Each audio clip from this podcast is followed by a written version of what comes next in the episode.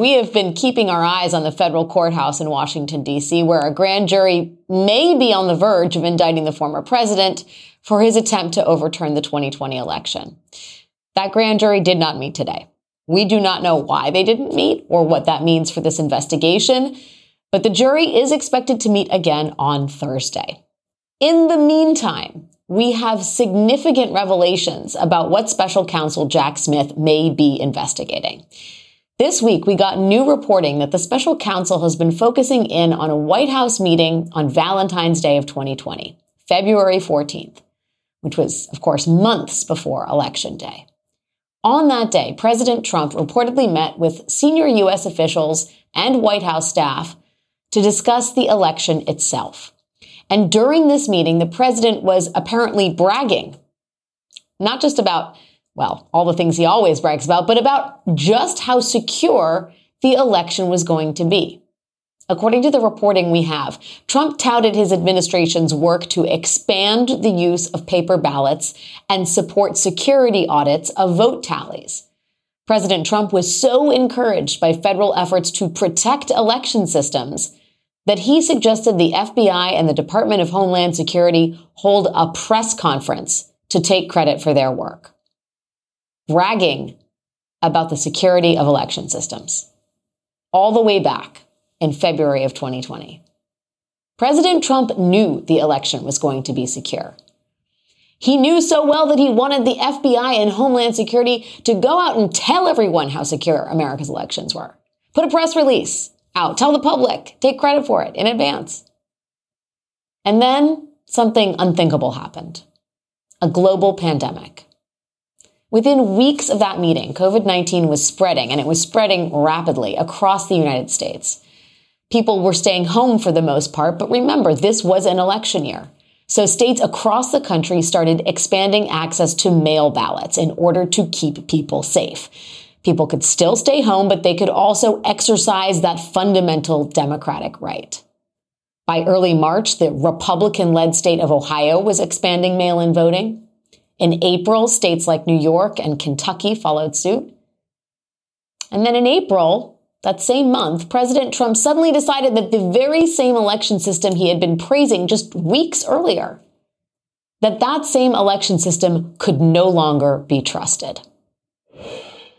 They cheat, okay? People cheat. Mail ballots are a very dangerous thing for this country because they're cheaters. They go and collect them. They're fraudulent in many cases. And Trump repeated those claims, and he repeated them again and again up until the election.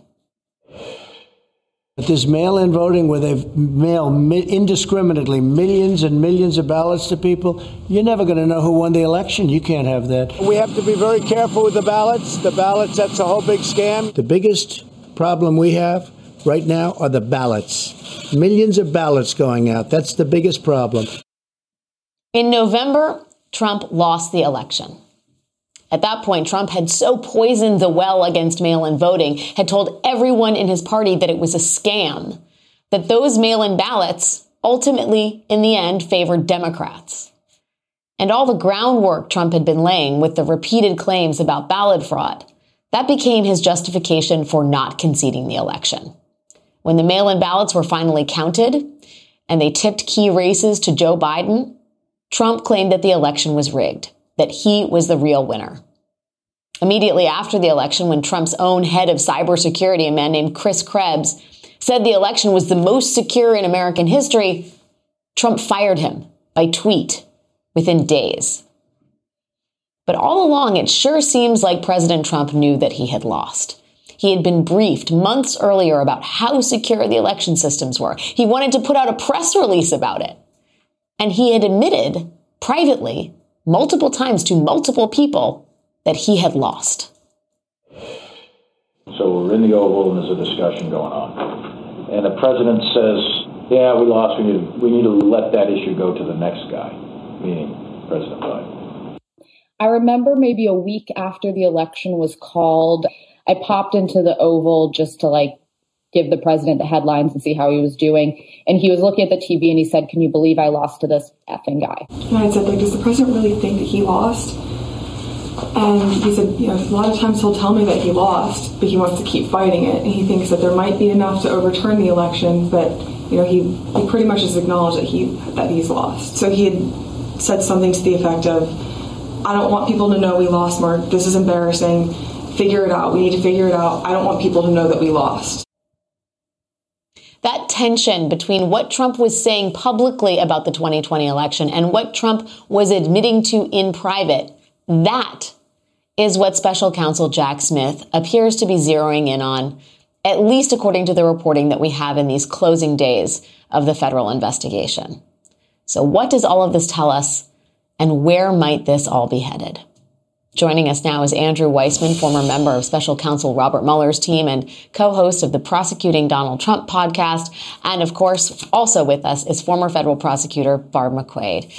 Andrew Weissmann, let me first start with you. Um, we are on high alert at all times. Every time I get a ping on my phone, I'm, I'm convinced that this is it and it's time, it's go time for a potential DOJ indictment. Um, what do you think is happening behind closed doors over there at the special counsel's office? How are we to read the um, activities or lack thereof of the last two days? So it wasn't that long ago that I was on the inside of this, uh, you know, looking out. And I have to say, now that I'm on the outside, it, you know, it's a moment like this that it, it, was nicer to be on the inside and, and to know uh, what was going on.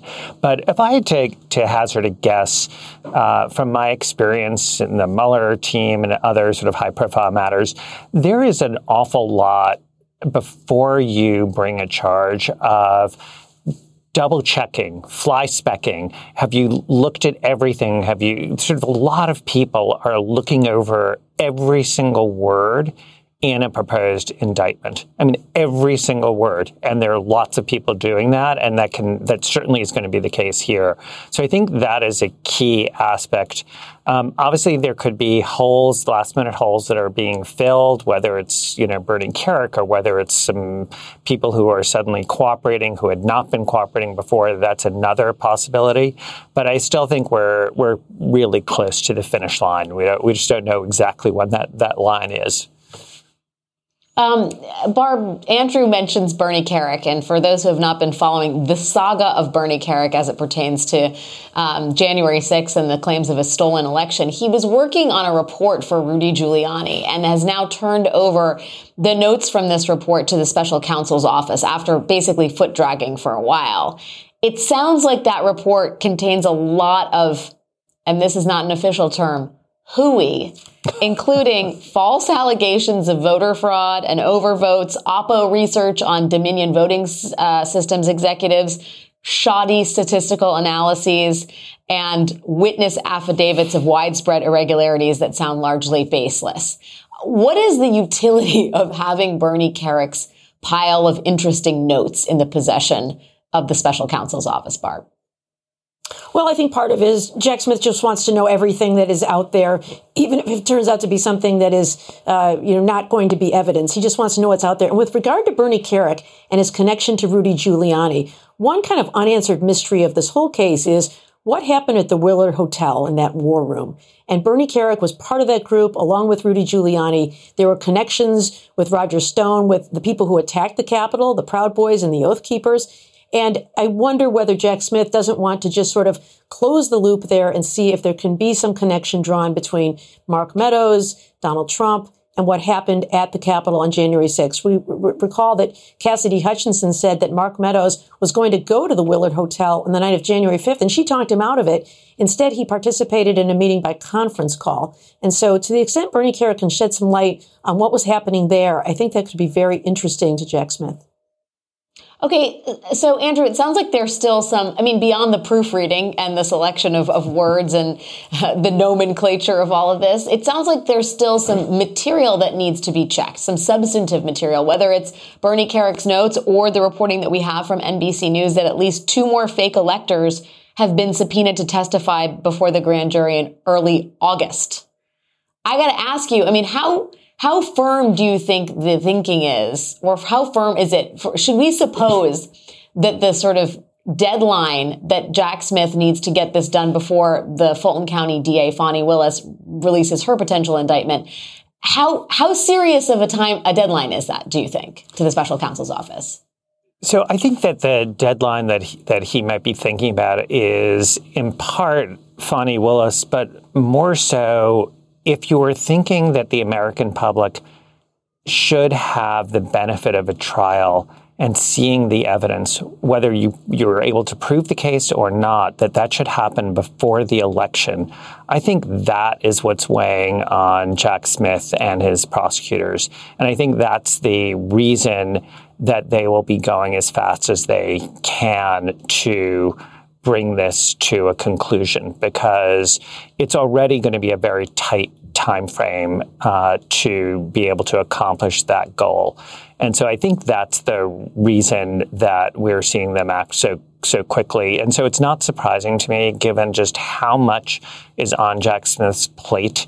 Uh, and how quickly he has operated that we're hearing about additional leads and additional matters for him to follow up on uh, because he has really done a Herculean job in, when you think about how recently he was appointed uh, and how much he has accomplished s- since that time. Yeah, I, I, I completely um, agree with that, Andrew, given just the reporting of the evidence that we have thus far. And Barb, I got to ask you about this Valentine's Day meeting in 2020 that we uh, talked about at the intro to the segment that where Trump is basically briefed by his various intelligence heads and and is so enamored of the security in place for the election that he wants to put out a press release about it or suggests the agencies put out a press release about it and brag about the security of the election. How meaningful is that information as Jack Smith tries to establish that Trump knew what he was saying were lies in terms of election fraud? Yeah, I think it's another brick in the wall of the evidence. You know, it's not the whole case, but prosecutors are going to have to show that he had this intent to defraud or corrupt intent, which means showing that he knew he had lost the election. And so to do that, you want to gather bits of evidence from wherever you can. A jury will be instructed along the lines of, because you cannot read another person's mind, you must draw reasonable inferences based on the totality of the circumstances. Everything the person did, everything the person said, everything the person heard. And so to the extent you can build a wall of evidence with all of these different people telling Donald Trump how fair the election was, how secure the election was, at some point the evidence becomes overwhelming and a jury will be convinced that he absolutely knew he had lost the election. Yeah, I mean, just in, terms of this case and what you're saying, Andrew, about the American public's right to have a trial before the election, there, the time, there is a ton of evidence that needs to be plowed through in a potential trial on January 6th. And then there is Mar-a-Lago, which I, I, I have to ask, we have reporting today that there were seven additional search warrants filed in that federal case. How do you read that information? Is that I know that could be seven search warrants for different parts of the Mar-a-Lago property, or maybe it's seven search warrants for different properties. I mean, how, what inferences should we draw from that in terms of the timeline for a Mar-a-Lago investigation concluding? So I don't, I don't put a lot of stock in that, and in part. Um, one of the things that's public about the special counsel Mueller investigation is that we had, in the course of 22 months, over 500 search warrants. And you might be thinking, well, does that mean you searched 500 physical locations? And the answer is no, of course not. But what we did do is do searches of telephones, the actual phone, and then also searches of email accounts. Both of those things require, under the Fourth Amendment and uh, case law, that you get a search warrant. So this could simply be a question of um, different email accounts, and that seems pretty normal for for a case to have those kinds of search warrants. I'd actually be surprised if there aren't a lot more than that, but just unrelated to the Mar-a-Lago investigation. Fascinating. So don't be thinking this is a search warrant for Bedminster. It may just be Walt Nauta's email address that they exactly. need to search. Exactly. Very important inside information. Andrew Weissmann, please stick around if you will. I have more questions for you as I always do. Barb McQuade, it is always a pleasure to see you. Thank you for your time tonight. Thank you, Alex. Coming up, we have new reporting about what charges Trump may be facing down in Georgia. And here's a hint you are going to hear the word conspiracy a lot, a whole lot. That's next. And later, the state of Florida's strategy to subject its public school kids to conservative indoctrination reaches a new level of absurdity. Stick around for that. Despite what some confused people think, masculinity is not toxic.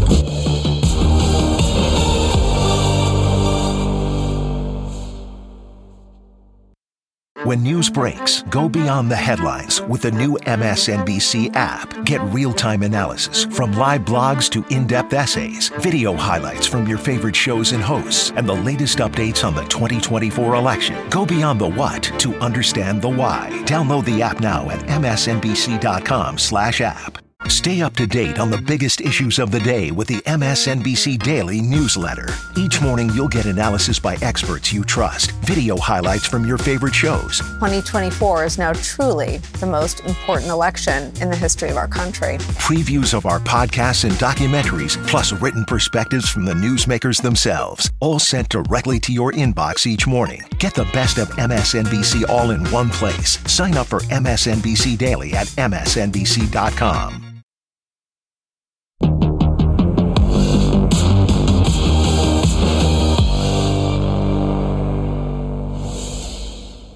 While we await an indictment out of Georgia related to Donald Trump's efforts to overturn the results of the 2020 election in that state, there is new reporting out today about what that indictment might actually include. Today, the Guardian newspaper is reporting that Fulton County DA Fani Willis has in recent weeks weighed potential statutes under which to charge Trump. And they are solicitation to commit election fraud, conspiracy to commit election fraud, solicitation to destroy ballots, and solicitation of a public officer to fail to perform duties. Now, an example of soliciting a public officer to fail to perform duties could be President Trump calling the Georgia Secretary of State, Brad Raffensperger, and asking Mr. Raffensperger to find 11,780 votes so that Trump could win the state. Experts also think the former president could have legal exposure under the conspiracy statute for the steps that his campaign took to replace the state's legitimate electors with 16 fake Trump electors. Still with me is Andrew Weissmann, former Justice Department prosecutor, and joining us now is Michael Moore, former U.S. Attorney for the Middle District of Georgia and a partner with the Moore Hall in Atlanta. Michael, let me start with you in terms of uh, the words solicitation and conspiracy sound um, alarming. What what do you make of these potential statutes and how difficult or how uphill a battle Fani Willis will have in court to try and prove them? Well, it's a pleasure to be with both of you. Um, you know, the, the, the, charges that they're looking at here are, are sort of bread and butter charges for prosecutors. And a, a conspiracy charge is, is a fairly simple thing to explain, and that is that it's just an agreement between two or more people to do something wrong here, and they have to take some overt act or some step in furtherance of doing that. And so that could be as simple as having phone calls or sending emails about setting up the fake electors. That could be, um, you know, having people on the line saying we're going to pressure the Secretary of State to do something as it accounts to the ballot. So that, that's that's fairly simple. And the solicitation is just asking somebody to do something. So in this case, you know, there's a question whether or not the phone call will be sufficient evidence to show that he was asking Brad Raffensperger to do something wrong, or was he asking people to go in and take voting machines or data out of certain um, uh, registrars' offices? And so, um, if you just think about this, you got to have an there's an issue of an agreement, and there's an issue of whether or not uh, there, he's asked somebody to do something. And so, uh, I think she'll have the evidence there to put that forward. And you know, obviously, we're at the beginning stages of the of the race uh, with whatever charges she comes out with, and they'll have to prove their case at that time to all the jurors. But uh, but but nonetheless, something I think that uh, there there seems to be at least some evidence uh, for her to issue, get an indictment from the grand jury here. Yeah, Andrew, the phone call seems to be critical here. I mean, there's the the the request to find 11,780 ballots that Trump makes to Raffensperger, but he also threatens him with criminal prosecution. I don't think we have time to play that entire piece of sound, but just the notion that the president of the United States is threatening the Secretary of State on the telephone with with prosecution is that sufficient? I mean, do you think that there's any sort of wiggle room on a phone call like that? Alex, I'm really happy that you're focusing on that part of the tape because I think if you put those two pieces together, the find the votes, the fact that Brad Raffensperger says, but there is no fraud. We've checked. There's nothing there. And then you have the then sitting president of the United States not very subtly, saying, you know, it, it would be terrible if you found yourself at the other end of an indictment because of what you're doing. Now, Brad Raffensperger wasn't committing any crime at all. I mean, even if you thought he was wrong, it is not a crime to be wrong. So the idea that he was threatened with criminal prosecution by the President of the United States, I think that is one that, because there will be uh, obviously some additional evidence, I think that goes a really long way with a jury. That is not normal behavior even if you thought uh, that you had won the election. That is not how you behave, and it goes a long way to understanding this was a way of extorting uh, a state officer to not do his duty. Yeah, well, and as you, as both of you have pointed out, Michael, you just mentioned that solicitation doesn't mean that the other person has to carry through with the request, right? I mean, because when we're talking about the solicitation to destroy ballots, I can only assume that is when, again, President Trump calls Georgia officials and asks them to conduct signature verification going back two years, which is a much longer window than they are supposed to. Does that qualify as solicitation to destroy ballots? It, it, it, does. I mean, think of it just in, let's take a non election example. I mean, let's, let's say somebody wants to kill their girlfriend or boyfriend and they pick up the phone and call somebody who happens to be an undercover FBI agent and says, Hey, I want you to, I want to pay you to kill this person at the diner on some night. You don't have to go through with the murder to be charged with the, uh, the asking or the seeking, the solicitation to do it. And so that's essentially what you've got here. And I think Andrew's right part of that tape that is so compelling is the issue of whether or not the president, the sitting president at the time, is threatening the sitting secretary of state with some with some criminal um, problem if he doesn't do it. I mean, that's that I think is going to be a, a, huge issue. That's just like a recorded confession that's been in the DA's hands for this long period of time.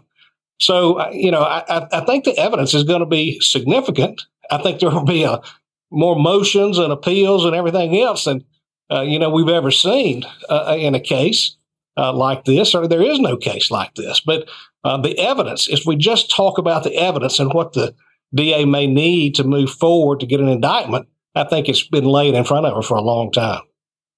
Yeah, Andrew, in, in terms of the, the actual charges, like we, we know about these individual statutes, but when, when you, when we've been talking about Fani Willis, the thing that often follows her name is the word RICO and, and or racketeering. Do you think that, I mean, if you're looking at this case, is your expectation that these are going to be individual charges or does this fold into a broader RICO racketeering case?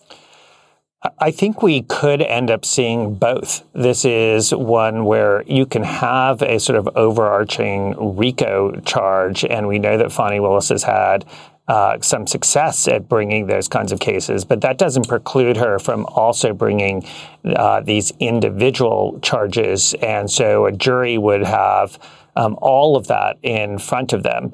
Uh, and so I, you know, I, I kind of suspect we that's what we're going to see uh, because it's really not an either or. We can we can see both of those, and um, and it's a way of also with a RICO really being able to bring in a wide range of evidence to fully explain exactly what happened. And then you can have individual charges that are predicated on specific conversations, on a specific tape recording, and specific conduct. But then you have this overarching charge to lay out just the full scope of um, what she is alleging. Michael, you're a son of Georgia, um, and I'd love if you could enlighten us as to sort of uh, D.A. Willis and her track record on pursuing these sort of racketeering charges and RICO, and how aggressive you think she's being in this particular case, given the reporting that we have. Look, I, I, think the DA is known as a, as a capable lawyer and a good lawyer. She's had some success as she's prosecuted some folks associated with the public school system with a RICO case. She's been in the middle of a case, frankly, that has gone on for many, many months, close to, I think, well over half a year now, trying to select a jury in another RICO case. I mean, you think about these as, as generally when we talk about the mafia or drug organizations and that type of thing, and she's used the RICO statute to her advantage in some other cases. I mean, the, the reality of the RICO statute is that it's it's a boondoggle for prosecutors because you get to talk about all the dirty laundry and, and not just one particular item. And so uh, she's she she's got some good lawyers working with her in the RICO case. She brought some people in, so I think we're going to see a RICO indictment. I, I, I think that can be really the only explanation we're talking about this time lag that's gone on since the beginning of the investigation. So I think we'll, we'll likely see one in the coming weeks. A boondoggle for prosecutors. I'm going to hold you to that, Michael Moore. It's always good to see yeah. you. Thank you, sir, for your time. Andrew Weissmann, thank you for making mm-hmm. extra time this evening. Really appreciate it. You're welcome. Great to be. Still more to come tonight, including revisionist history about the evils of socialism and what people are supposedly getting wrong about toxic masculinity.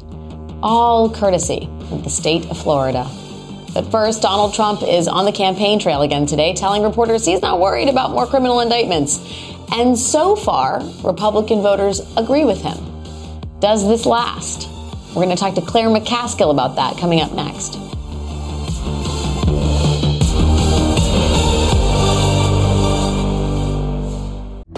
There comes a point when the right to vote requires a fight to vote.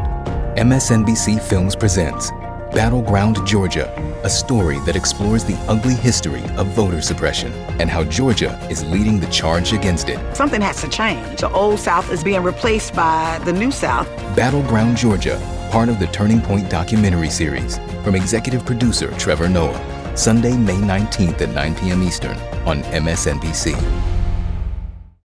Alpha 1 Niner, commence Wi Fi device checklist. Laptops, on.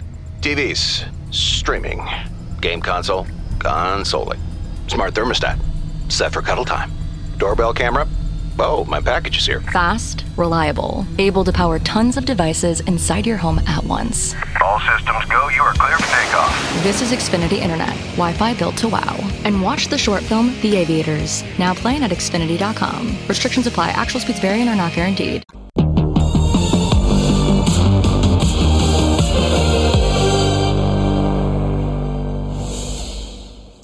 Okay, so this was the headline of a new Monmouth University poll out today. Trump maintains strong GOP primary advantage despite indictments. Despite being criminally indicted twice, with potentially two more on the way, Former President Trump very much remains the figurehead of the Republican Party. According to that poll, only one in four Republican voters are very or somewhat concerned that the criminal indictments would make Trump a weaker candidate against Joe Biden in the general election. And nearly half of them do not think the charges hurt Trump at all. Now, this poll tracks with a larger trend that we have been seeing among, among Republican voters that despite all the evidence to the contrary, none of this is a big deal to them, at least as it concerns the existing indictments. But what happens if special counsel Jack Smith brings forth charges related to, say, Trump's role in the January 6th insurrection or his efforts to overturn the 2020 election? Or say if Fulton County DA Fani Willis decides to charge Trump with criminal solicitation to commit election fraud, what happens then? Joining us now to help answer that question is Claire McCaskill, former Democratic Senator of Missouri. Claire, as always, thank you for joining me tonight. I got to ask, I know you and I have been following what's been going on. There have been people who have um, been religiously following every turn of the screw as it con- concerns these indictments and the evidence leading up to potential indictments. But do you think the American public more broadly has a real sense of what may be coming down the pike for for Donald Trump as it as it concerns the special counsel? I think it totally depends on where you get your information and how tightly your circle of information is drawn. Uh, I'm from a state, Alex, where a whole lot of those folks, of that 50% that are for Trump, a whole bunch of Missouri is right there. Uh, certainly the majority of the Republican Party and so they are not going to be fazed by more indictments. They have been convinced, they've totally swallowed the big lie, and they've become convinced that this is a plot against Donald Trump. Now, it's very hard for those of us who follow it carefully and who understand the facts and understand the law to swallow that. But that's the reality the Republican Party is in. Now, does it help Donald Trump in the primary? You bet it does.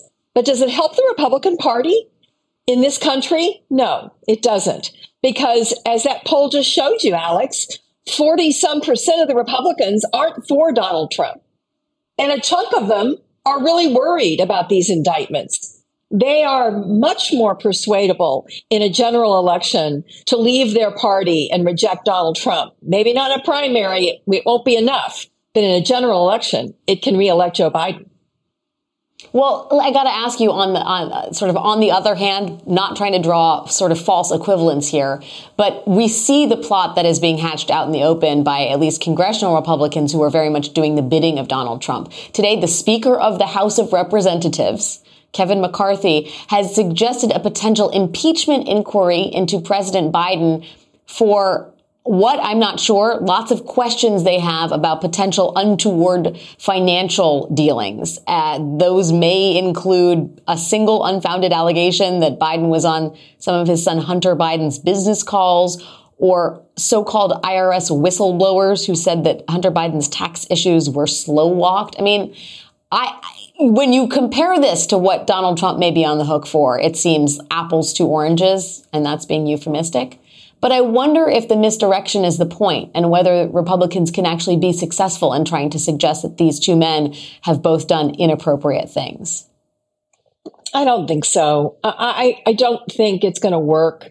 They have not produced, I mean, think of the reams of evidence that has been produced against Donald Trump. I mean, we're talking about indictments on two or three different things everything from paying off a porn star to um, defrauding the government out of classified, very important national security documents and lying about having them and trying to keep them to false electors, to trying to steal an election, trying to influence a secretary of state to not do his job. I mean, it is a wide variety of serious, serious stuff. So far, on Joe Biden, they have the tragedy that he has an addicted son that made some very bad choices in his life at a moment when his father was in the public eye, but not one scintilla of evidence connecting that to Joe Biden. And I think most Americans get that. I think most independent voters get that. Polling shows that. So I think this is a mistake by McCarthy in terms of him winning the power back in the House or helping a Republican candidate for president. Because ultimately, I think this is just about him trying to hold on to power as speaker. And he obviously is struggling with that. Claire McCaskill, sage, American sage is what we should call you, former Democratic Senator of Missouri and MSNBC political analyst. Thank you, Claire, as always, for your thoughts. Thanks, Alex. Still to come this evening, while President Biden acknowledges America's legacy of racism by designating a monument to the victim of one of the most heinous acts of violence in the Jim Crow South, the state of Florida takes the opposite approach to American history. That is next.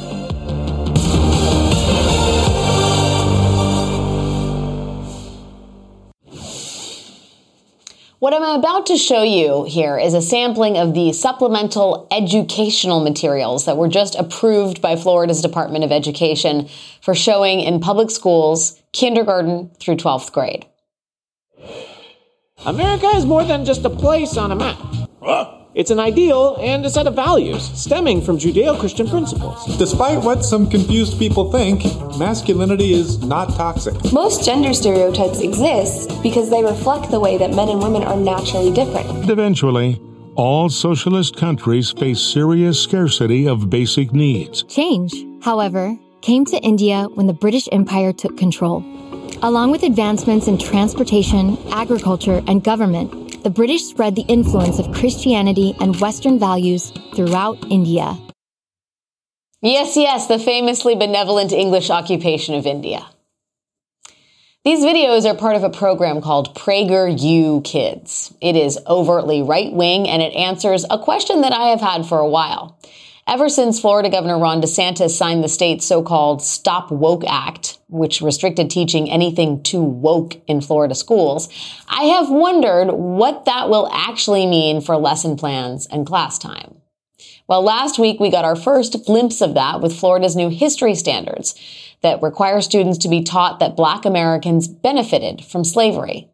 And now we have another glimpse, PragerU Kids. The right wing nonprofit, Prager University, which is, by the way, not an actual accredited academic institution, it describes its mission as fighting back against the left wing propaganda pushed on children in schools. And that translates to kids magazines that teach about American heroes like Charles Schwab, J.P. Morgan, and Ayn Rand, or ones that push clean coal and describe climate change as an unproven and debated theory. It also means videos about why your kid should back the blue and reject Black Lives Matter. And it also has crafting lessons like building a model version of Israel's Iron Dome, a classic children's activity right up there with Cat's Cradle. There is also lots and lots of overtly religious, quote, Judeo Christian content. And all of that is now approved for any Florida teacher who wants to use it as supplemental content in his or her classroom from kindergarten through 12th grade. According to PragerU's website, more states are coming soon. And ladies, if that upsets you, maybe take a note from PragerU's kids video on how to be feminine and quote, just try smiling. Just try. We have one more story tonight, and it is actually hopeful news about how our country is remembering the darker parts of its history. That's next. When Emmett Till, our beloved Bobo, was taken from us, taken to be tortured, brutally murder, murdered. Back then, when I was overwhelmed with terror and fear of certain death in the darkness of a thousand midnights, in a pitch black house on what some have called Dark Fear Road. Back then in the darkness, I could never imagine a moment like this. Emmett Till would have been 82 years old today. His cousin, who you just saw speaking there, was with him in 1955 when they visited family in a town called Money, Mississippi. It was there that Emmett Till was murdered by two white men after a white woman accused the teenager of whistling at her. That is the unvarnished and recent history that President Biden commemorated today, honoring Emmett Till and his mother, Mamie Till Mobley, with a national monument. That monument is marked by three sites in Chicago, the church where Till's funeral was held, in Mississippi, the wooded area where his body was recovered, and the courthouse where his killers were wrongly acquitted.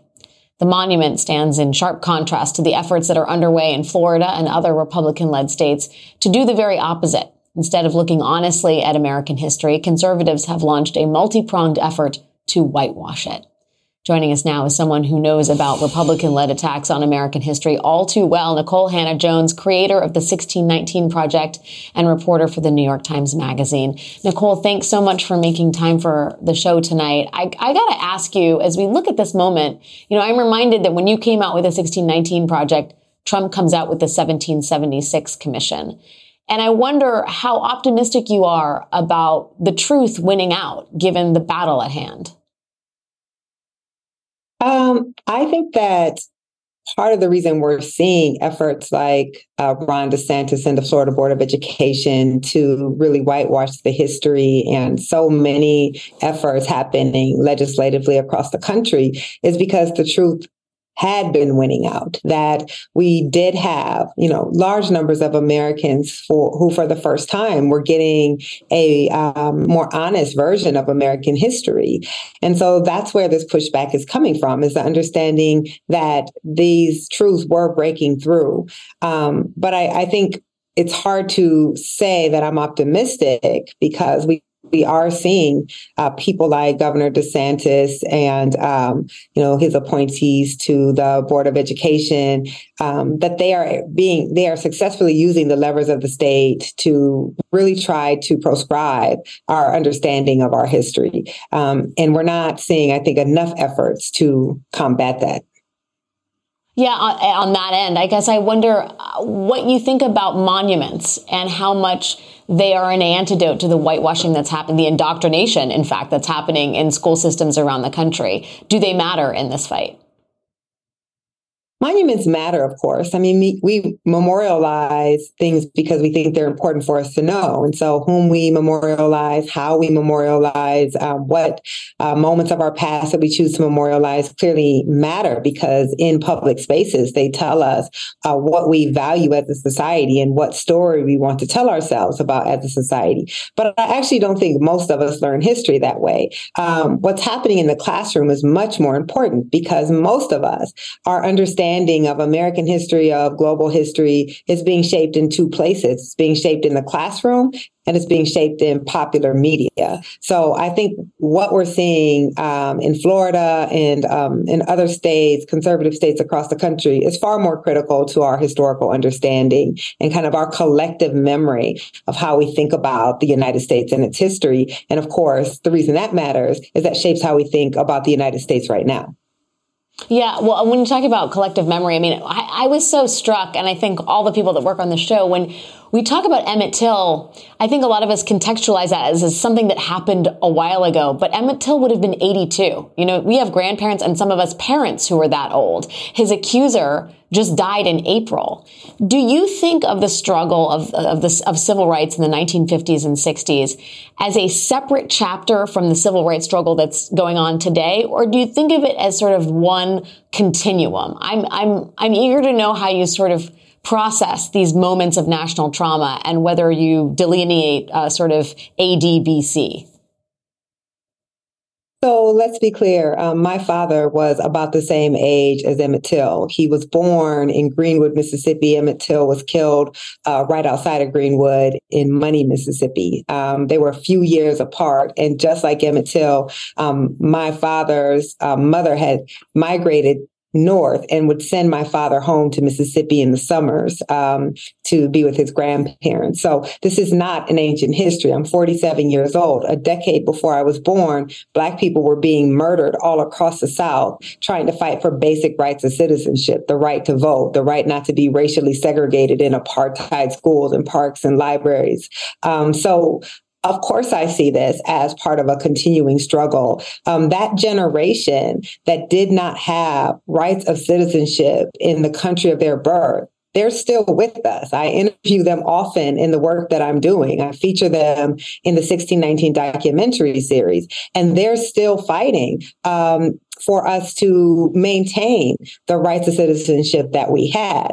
And so then you have, of course, this counter movement that's happening, uh, for instance, in a place like Florida, which is why we're talking about this tonight, um, that is really trying to uh, erase that history, trying to uh, whitewash it, trying to make it seem like that is um, unrelated to the society we have, that that's just part of a distant past, that it wasn't really uh, systematic. You know, I was, um, I spent some time looking at the new Florida History standards. And I particularly looked at the way that they discuss the Holocaust compared to the way that they discuss uh, the Black American experience. They describe the Holocaust as a um, planned, systemic, and state sponsored persecution and murder of Jewish people. They don't um, talk about other genocides that have happened uh, in the world when they talk about the Holocaust in Florida. They don't talk about how Jews may have gained some skills that they could use if they happened to survive the concentration camps. They don't talk about any of that. And they make it very clear that this was systematic and even have a chapter on the dangers of Holocaust denial.